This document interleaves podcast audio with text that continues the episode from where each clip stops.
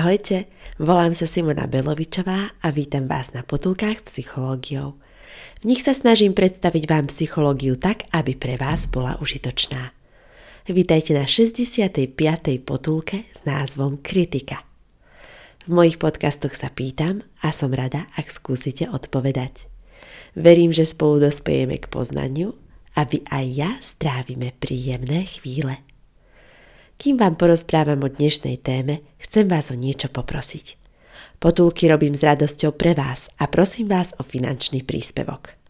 Číslo účtu nájdete v menu Podporiť na potulky psychológiou SK. Ďakujem pekne, vážim si to. Na webe Potuliek nájdete aj môj mail v prípade, že ma chcete kontaktovať. Rada vám urobím psychoporadenstvo. Verím, že aj pri tom nám bude príjemne.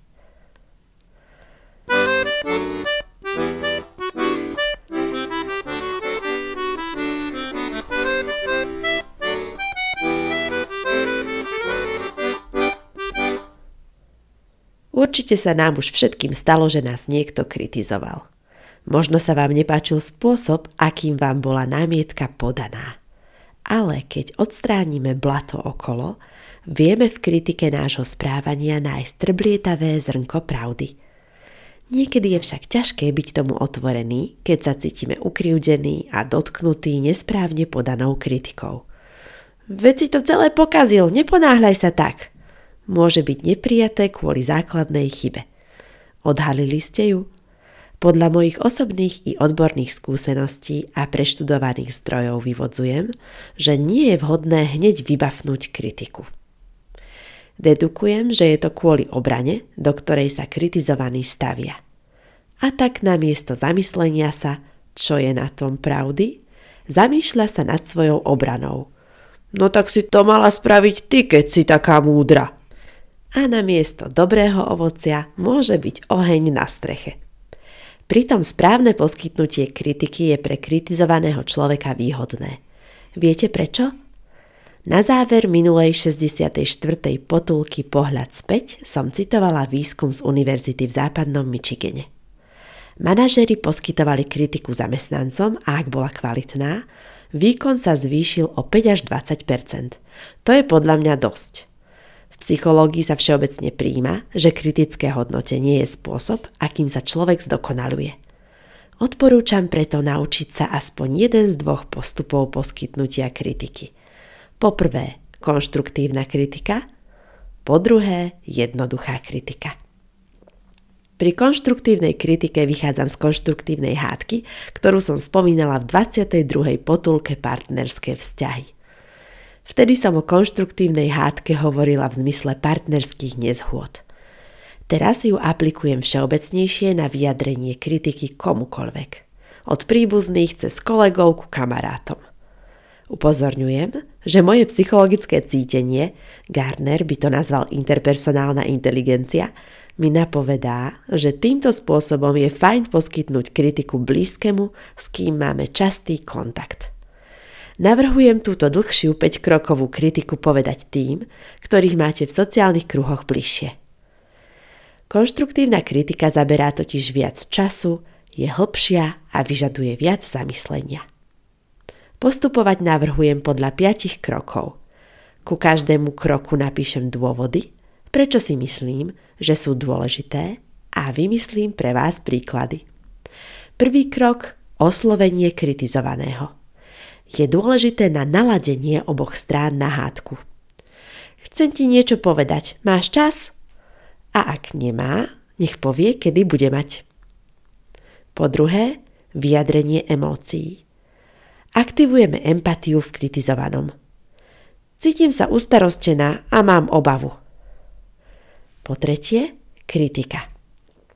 Je dobrá na zdokonalenie človeka. Má sa podávať konkrétne Nemáme používať slovko ale a máme kritizovať správanie, nie osobu. Často sa niekam ponáhľaš, rýchlo šoferuješ a nie si dosť obozretný. Po štvrté, seba kritika. Ukazujeme ňou druhým, že aj my máme chyby. A ja mám svoje slabosti, nešoferujem a obmedzuje ma to. Po piaté, pozitívne ocenenie. Dávame ním pozitívnu bodku na záver kritiky, ktorá vždy komentuje niečo negatívne. Oceňujem, že si vieš nájsť čas na rozhovor. Zdá sa vám tento postup náročný? Pomerne je, avšak keď si už na ňo zvyknete, ide to hladšie. Môžete si ho vyskúšať na príklade konfliktu, ktorý ste s niekým mali v minulosti. Odporúčam pripraviť si vety, ktoré by ste vtedy boli bývali povedali blízkemu. Máte s niekým vášmu srdcu milým problém momentálne? Pozbudzujem vás napísať, čo by ste mu v konštruktívnej kritike povedali. Ťažko na cvičisku, ľahko na boisku. Mala som klienta, ktorému pomohlo uvoľniť sa, keď v našom poradenskom procese povedal, čo by povedal. Už to sa oplatí. Okrem toho konštruktívnou kritikou v komunikácii posúvame problém bližšie riešeniu. Čo však, keď chcete povedať kritiku niekomu vzdialenejšiemu, napríklad kolegovi? Ak sa v sociálnych kruhoch, ktoré som kreslila v 47. potulke o sociálnej opore, nachádza od vás ďalej, odporúčam podať mu kritiku jednoduchšie. Inšpirujem sa základným pedagogickým princípom. Najprv chváľ, potom karhaj. Predtým, ako kritizujete napríklad výkon podriadeného, je dôležité povedať mu aspoň jednu pozitívnu informáciu – Počuť o sebe niečo príjemné pred sprškou negatívnych informácií je podľa mňa dobré z troch dôvodov. Po prvé, pochvala je príjemná. Po druhé, zvýšite pozornosť kritizovaného. Po tretie, je pravdepodobné, že sa nebude stavať do obrany. Barbara Frederiksonová vraví, že príjemné emócie nás podnecujú k tvorivosti, hravosti a dodávajú energiu zvládať stres. Preto kým niekomu niečo vytknete, ocente na ňom niečo pozitívne. Zvýšite šancu, že si to negatívne viac vezme k srdcu. Otáčame mincu a ideme si povedať, ako kritiku správne príjmať. Budem rada, ak budete šíriť aj túto epizódu ďalej, ak si ho niekto pozorne vypočuje, má návod povedať kritiku správne. Vtedy nebude ťažké ju prijať. Napríklad, ak vám povie Dá sa s tebou dobre porozprávať, ale prekáža mi, že často meškáš na stretnutie. Veľa ľudí však nevie, ako na to. A tak budete mať krušnejšie chvíle. Zase meškáš, už ma to vážne štve. To nie je ideálne podaná kritika. Ak máte pri nej negatívnu emóciu ako zahambenie alebo hnev, je dobré sa upokojiť. Odporúčam najskôr hlboký nádych a výdych, asi takto, až potom niečo povedať. Mohlo by to vyzerať takto. Prepač, viem, že je to moja slabá stránka. Som zahambená a skúsim na tom popracovať. To sa nazýva autenticita, v ktorej ide o vyjadrenie emócie. Ak na vás niekto vybavne kritiku hneď, odporúčam použiť na ukľudnenie sebaovládacie stratégie v tomto poradí. Poprvé, nádych, výdych. Potichu, vnútorne. Po druhé, autentické vyjadrenie emócie, ideálne na hlas. Je skvelé byť autentický na hlas. Dedukujem, že je to vlastne druhý krok konštruktívnej kritiky, vyjadrenie emócie. Čerešničkou na torte je, že na nesprávne podanú kritiku môžeme zareagovať, že budeme konštruktívne kritizovať blízkeho, že nevie kritizovať. Napadajú mi dve extrémne možnosti, kedy by sme mohli reagovať inak ako štandardne odporúčanou kritikou. Nevždy je nutné použiť konštruktívnu alebo jednoduchú kritiku. Najmä v dvoch prípadoch. Prvý je pomysli si. Ide o stratégiu, kedy si kritiku pomyslíme v duchu. Odporúčam ju využiť vtedy, ak by kritizovanie mohlo narobiť viac škody ako užitku. Napríklad, ak sa jednoduchá kritika týka šéfa alebo konštruktívna kritika urážlivého blízkeho. A po druhé, povedz hneď. Máte vo svojom okolí niekoho, koho ste v kruhoch sociálnej opory nakreslili v najbližšom kruhu tesne pri sebe? Presne tomu môžete povedať kritiku z hurta, ako vám ide na jazyk. Ak je naozaj taký priateľ, Domnievam sa, že to vezme v dobrom. Za predpokladu, že inokedy ho chválite a máte zrelý vzťah. Môže to byť vaša babka, manžel či kamarátka. Dôležitá je hĺbka vzťahu. Všeobecne platí, že nie je vhodné kritiku povedať hneď.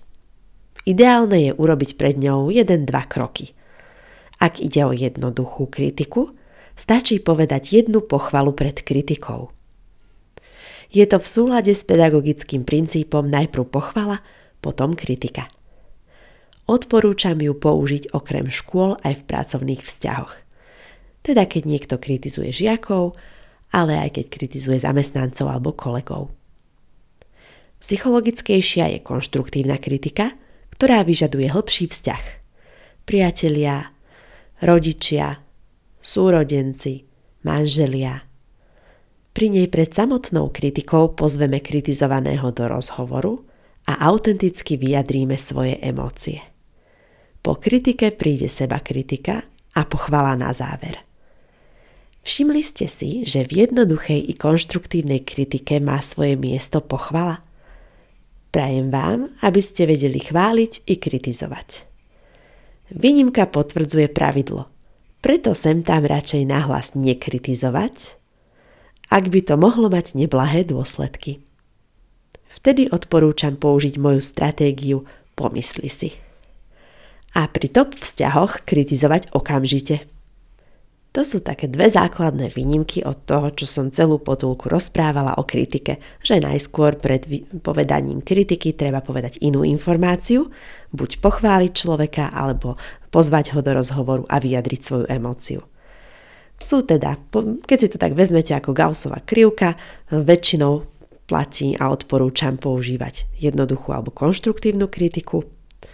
Ale niekedy, to sú ako konce Gaussovej krivky, tak vtedy odporúčam, aby ste buď nepovedali kritiku vôbec, iba ste ju v duchu pomysleli, prípadne našli vhodnejší čas, kedy tú kritiku povedať ak by napríklad bol váš príbuzný rozúrený, alebo keby ste videli, že šéf je nahnevaný, tak neodporúčam vtedy kritizovať. No a v niektorých prípadoch, ale naozaj len pri špeciálnych vzťahoch, ktoré máte úžasné blízke, tak povedať kritiku hneď, len tak z fleku, bez toho, aby ste pred ňou používali iné kroky. Tam je dôležitá tá hĺbka vzťahu a to, nakoľko druhej osobe dôverujete. Na druhú stranu, čo takto prijať kritiku správne, pri príjmaní kritiky odporúčam dopriať si pár sekúnd na upokojenie nádychom a výdychom a autenticitou, že sa napríklad cítite ukriúdený alebo ponížený, nič nepokázite. Majte sa dobre a majte oduševnené chvíle.